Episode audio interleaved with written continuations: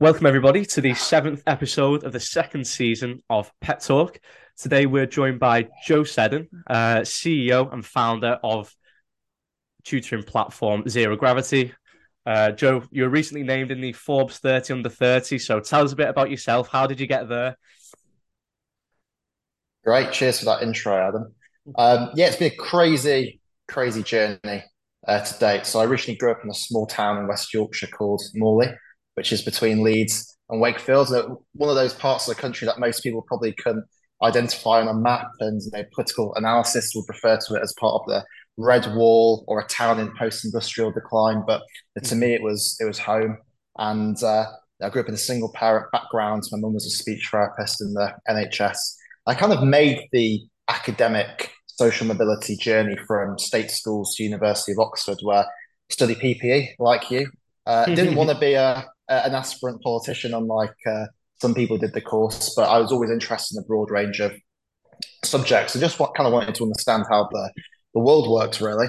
And then mm-hmm. after university, I founded uh, Zero Gravity out of my uh, student bedroom. And I always wanted to be a tech entrepreneur. And on my own journey, I saw firsthand just how difficult it was for young people like me from you know, small towns to break into elite institutions. And I wanted to you know build technology to try and do something about that problem and find a better way to identify talent from all backgrounds in the UK and mm-hmm. really propel it into elite institutions, whether those be you know, universities or employers. So just got going from a bedroom with a final 200 quid of my student loan, but the organisation's you know, grown rapidly uh, since then. There's 25 of us now full time uh, in Gosh. working in central London. We've supported over 8,000 students from disadvantaged backgrounds into leading universities and we're working with a number of the top employers in the UK now to really break down some of those barriers that get people into elite careers. So it's been a bit of a whirlwind. They're starting something very much as a bedroom startup, quick. and now and now and now being sort of like a real you know, CEO, I suppose, of a of a hmm. business. Mm. Um, but it's been really enjoyable, and I think the thing that really motivates me is just the kind of mission and purpose behind the business. And it's about giving a uh, identifying the most talented people in the country. Who currently, a lot of people are falling through the net because of just the way the system is broken. But I don't mm-hmm. think the mm-hmm. way that things are is the way things have to be. So that sort of gets me out of bed every morning. Yeah. So then, uh, so moving back to, to you know the product of which you're a founder. Then, so uh, you know for people who aren't familiar, you know what what exactly is zero gravity? Sure. So at the core, we're a tech platform that identifies talented students from disadvantaged backgrounds and then provides them with the the mentors, the masterclasses, and the kind of membership community to break into top universities and careers. So the kind of traditional uh, journey of a student on our platform is you might be a 16 year old in Sunderland, you're on the bus on the way home from school, you're on TikTok, and on TikTok flashes up a video from a zero gravity member who's you know talking about their experience, talking about how they got into a top university that they just never thought they would get to at the age of mm. 16 and that sort of provokes your your intrigue and interest. And then you can sign up to our website in two minutes. It's a very quick simple application process just like signing up to facebook or instagram. Our algorithm then looks at your data and essentially tries to work out are you somebody who is a overperformer versus your background? Now are you someone who's kind of got all of the minerals to break into a top institution, but probably needs a little bit of support to get there because you might not be mm. getting that from you know your family, your school, your local area. And then through our platform, you know, you get connected with a mentor who can help you get into that institution. You get access to the live and recorded content on the platform delivered by experts. And you get mm-hmm. to connect with other students like you, the ambitious people who want to you know, get into a certain university or study a certain subject.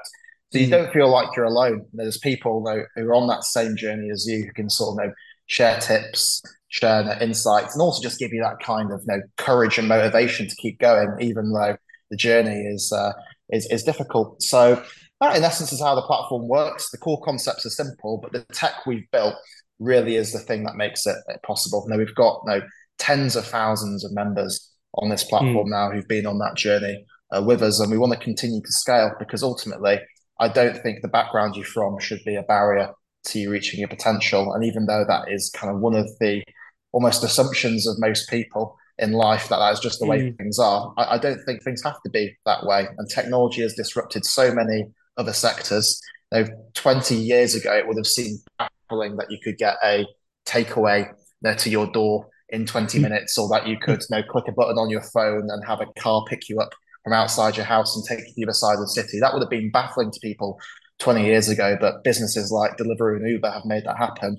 Why can't we have a similar tech solution to identifying and incubating the very best talent from all backgrounds? So that is mm. the kind of mission behind Zero Gravity and, and what we do. I mean, I think you know everyone would agree it's it's it's a brilliant mission, and you know, stay stayed on the question of the mission of Zero Gravity. So when when I was first, you know, if I if I'm remembering correctly, when I was first introduced to Zero Gravity in sixth form, I believe I was in my first year of sixth form, which was uh, in 2019. It was called, was it 2019? It was still called Access Oxbridge. Um, yeah, absolutely. So when I first launched Zero Gravity, um, it was called Access Oxbridge because at the beginning we just uh, focused almost like a pilot of getting students into Oxford and Cambridge University. Because, mm. like I said, I started the business out of my bedroom with the last 200 quid of my student loan. I was doing it as a one man band. and we didn't have unlimited resources. So what I wanted to do was almost build the kind of minimum viable version of what yeah. I wanted to create and kind of prove that it works, and prove that we could identify these incredibly talented students in the school and prove that we could then break them in to top unis. And Oxbridge was an ecosystem that I knew really well because I'd studied mm-hmm. there myself. And I knew that Oxford and Cambridge universities had a massive issue when it came to like, getting people from underrepresented backgrounds into those institutions, especially students from the north of England. So I thought if I can kind of prove it at those two universities first, then that will just be such an incredible proof of concept. And also, the media are obsessed with Oxbridge as well. I thought if I can mm. really crack the Oxbridge code, that is going to get me so much kind of coverage and interest in what I'm doing, but I'll then be able to scale the business to support students into all the UK's universities. And, and that's what happened. So in 2020, we sort of pivoted beyond just focusing on getting students into Oxbridge to helping people into all the UK's top universities. Yeah. So was the name change then more just motivated by like the scalability, or did it also reflect a change in your mission? Yeah, it, it, it, reflected the fact that we were going beyond focusing on breaking people into just two institutions to now mm. focusing on not only getting people into all the UK's universities, but also looking beyond that into careers as well. Mm. So that that was almost that was always my vision when I started the organisation. But I, I called it Access Oxbridge originally because I just wanted to almost pilot the idea yeah. first, and, and, and with the pilot, I thought that was a sort of simpler uh, name. I say it is what it says in the tin, uh, really, which is why I went for the name and and, and we sort of rebranded to Zero Gravity because you know had had the broader the broader focus, and I also wanted to create a brand that really resonated with young people. And when I sort of spoke to a lot of young people on our platform, a lot of them described the kind of barriers that were stopping them breaking into elite institutions and unlocking their potential, almost like a invisible, intangible form of, of gravity. It mm. was like, you know, people had financial concerns. They were, they think they didn't have the right mentors, the right knowledge. You know, their family was putting pressure on them and they were just naturally losing motivation at school. All, all those things together almost felt like a massive know, weight on their shoulders, you know, pinning them down. And I thought that the gravity metaphor was quite powerful. And what I really wanted to do was was kind of get rid of that gravitational force of people. And that's where the kind of zero gravity name came mm. from. It's a metaphor, and, and ultimately, what we do is is not just about giving people the kind of knowledge, the skills, the guidance, but it's making people feel more confident. They're confident mm. in themselves and their ability to really, you know, do something that would have appeared impossible or you know exceptional when they're growing up. Because once you get into your slipstream and you get a couple of wins, there's uh, there's no kind of uh, barrier to how far you can you can go. I've kind of witnessed that in my own life.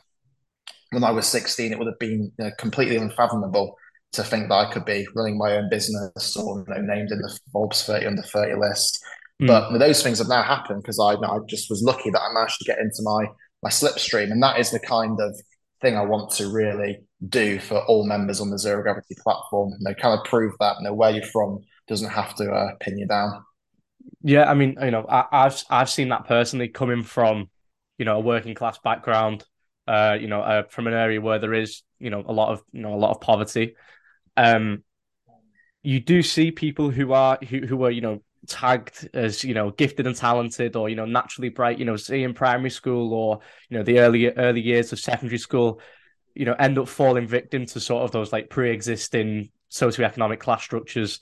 Um, so it, it, it and it, it is needed, um, you know, for a lot of kids that they need something to to help push them and to help, you know, just to broaden the perspective as well, you know, because you see like a lot of people, uh, you know, the the only, you know, sort of know what's around them, you know, they, you know, uh, you know, not knowing what opportunities opportunities are out there in terms of moving on to higher education and then you know pursuing um you know elite careers.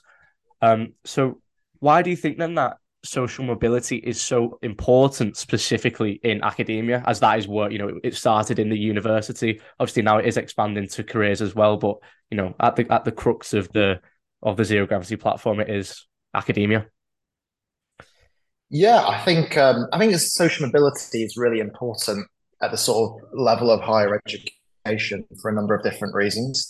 I think the principal one is just a sense of social justice. If you live mm. in a hmm. society where the background you're from can fundamentally stop you from breaking into a certain type of university, that is a very unfair, unjust society. And ultimately, I think most people want to live in a world where you know, talent, hard work are rewarded, and there is some degree of meritocracy. So I, I think that the number one reason is is social justice, but I think that the second reason, and this is something that doesn't always get spoken about quite as much, is that ultimately universities are gatekeepers to opportunity.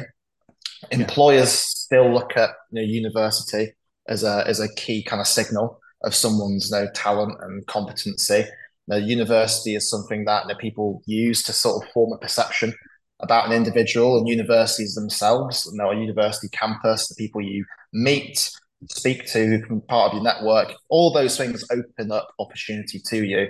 And if you don't, uh, if you only have a very narrow group of the population who are able to access top universities and get access to that opportunity, that's going to cause more issues down the track. Because if universities are the gatekeeper and only a small proportion of populations get access to those top universities, that's going to have an impact on outcomes you know, 5, 10, 15, 20 years later in terms of you know, who gets the top jobs, who runs the government, you know, who leads you know, the top charities, the top academic institutions. And then I think the third reason is that it's good for the universities themselves. Now, universities want to be tapping talent from all four corners of the UK. Now, talent is everywhere. It's just the opportunity isn't. And if universities aren't getting you know, the best people from you know, West Yorkshire, you know, Widnes, you know, Northeast, then they're missing out on some of the brightest people, and that is going to be bad for them as research institutions. So yeah, three reasons really: social justice, making sure that you don't have that gatekeeper effect. I mean, actually making sure universities can leverage talent from everywhere for the good of their mm. institutions do you think then that if you know if a platform like zero gravity is necessary to you know to improve on the front of social di- of justice you know improving you know the gatekeeping of universities and you know like you said the network building and all, all those sort of opportunities that come along with it uh, so joe is it a poor indictment of the current system of secondary schooling in the uk that a platform such as zero gravity can be so successful Yes, so I, I, wish we lived in a world where a business like Zero Gravity didn't have to exist, but unfortunately, that, that is the world that we do live in. And don't get me wrong, every single developed economy has an issue with social mobility. This is not a UK specific problem, but the UK does do much worse than comparable countries. Economists have this really nerdy concept called the intergenerational elasticity of income which sounds really boring, but I can assure you it is interesting. Essentially, it's a measure uh, for the degree of um, the amount of your income which can be predicted uh, for how much your parents earned when you were growing up. So essentially, it's something a measure of that link between your parents' economic success and your future prospects. And on this measure, the UK does pretty badly compared to our sort of comparator countries. And the UK scores at 45%, which essentially means that in the UK, 45% of the income you earned through your lifetime can be predicted by your parents' economic success when you were younger. So if you look at how other countries perform on this measure, now Germany's at 30%, Australia's at 25%, Canada 20%, and the Scandinavian countries, as per usual, do pretty well. You know, a country like Denmark scores at 15%. And that difference is pretty dramatic when you hmm. think about it. That's the difference between living in a society where almost half of your lifetime income is driven by your background versus living in a Scandinavian country where no very little of it at all is driven by your parents. So the UK does pretty badly when it comes to social mobility and should be doing much better. But I, I think things can can change, and social mobility is you know, heavily correlated with income inequality.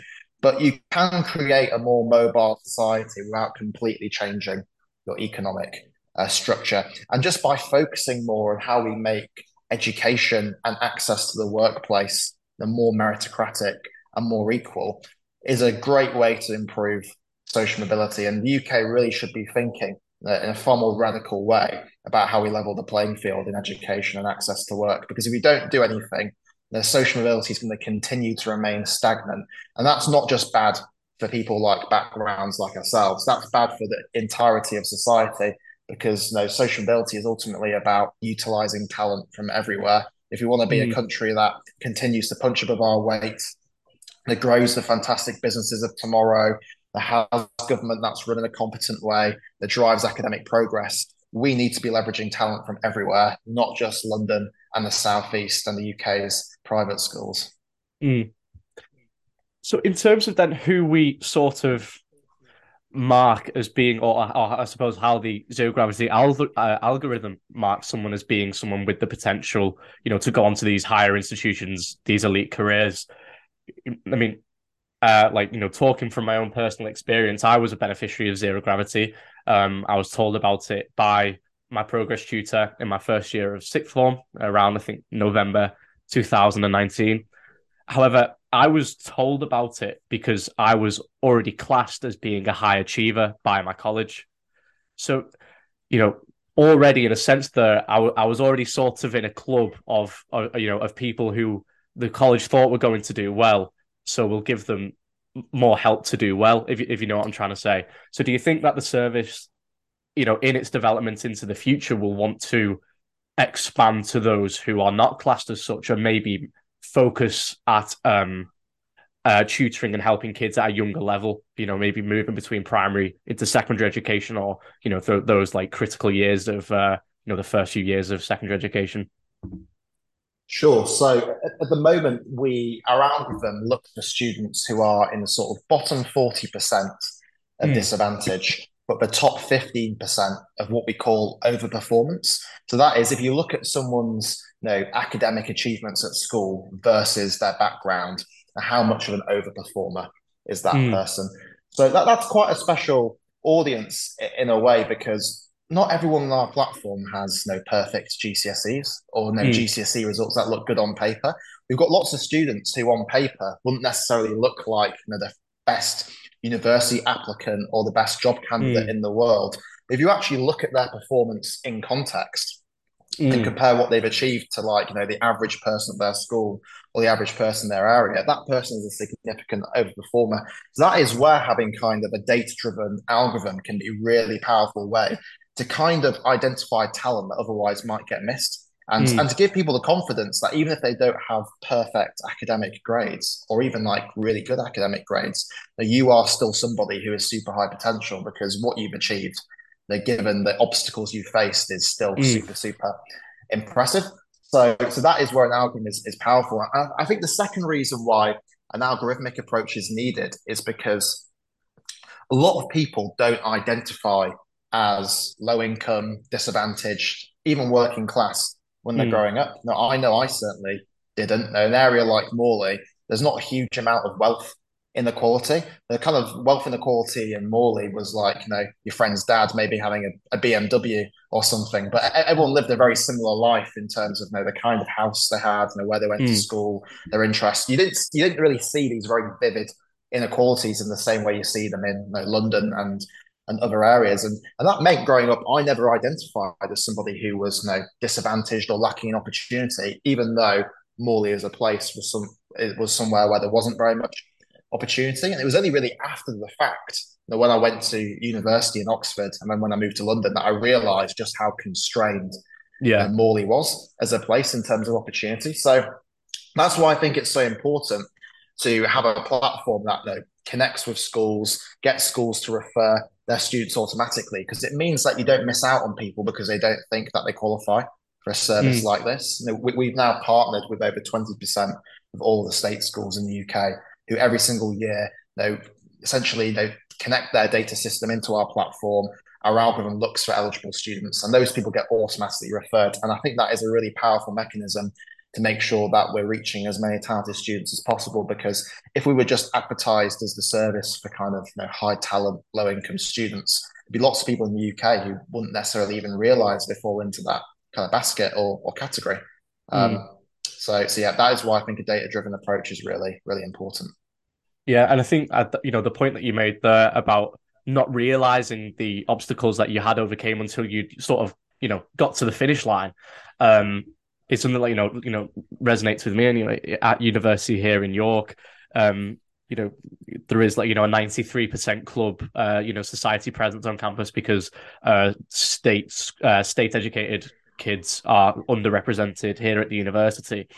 Um, you know, and, and, it wasn't until I was sat once at a dinner table with I think nine other people, and I was the only lad who went to a state school at the dinner table. You know, there was a lad who went to Harrow, a lad who went to Eton, you know, a lad who went to you know Quegg, Wakefield, you know, these other you know you know uh, you know brilliant schools. Um, and you sort of think like, you know, you, you know, you sort of realize, well, how did I get here? going to yeah, just exactly. these just to these state schools. But you know, and and and that is it's the, that you know highlights you know the importance of uh, social mobility. So I mean, I think drawing this uh, interview to a close now, what is what's next for you, and what's next for Zero Gravity? Sure. So we want to continue scaling the platform. So to date, we've mentored over 8,000 students from disadvantaged backgrounds into top universities, um, and we want to continue increasing that number. So this year, we're on track to mentor an additional 10,000 students into wow. top unis. If we keep growing at the current rates, that will be you know 18,000 uh, students into top unis since we we launched. So we want to continue scaling that product and increasing the quality, you know, increasing the quality of mentors, the content we deliver, the way the platform works. We're releasing some new really cool features uh, at the moment. We're integrating you know, artificial intelligence. People get access to a, uh, you know, an AI uh, coach who can sort of mm. be there in their pocket at all times to help them with you know, university research and stuff like that. So we want to continue to scale that product. And also, we're doing a lot more now to break people into top careers. Now, we're working with some really big employers, HSBC, KPMG, Fidelity. And you know, essentially, Zero Gravity is now a platform that when you get to university, you can continue on your journey to now break into a, a top internship or graduate career, again, by mm. getting access to a mentor, getting access to really good masterclass content, and being part of a membership community of people going on that same journey into the career sector you want to go into.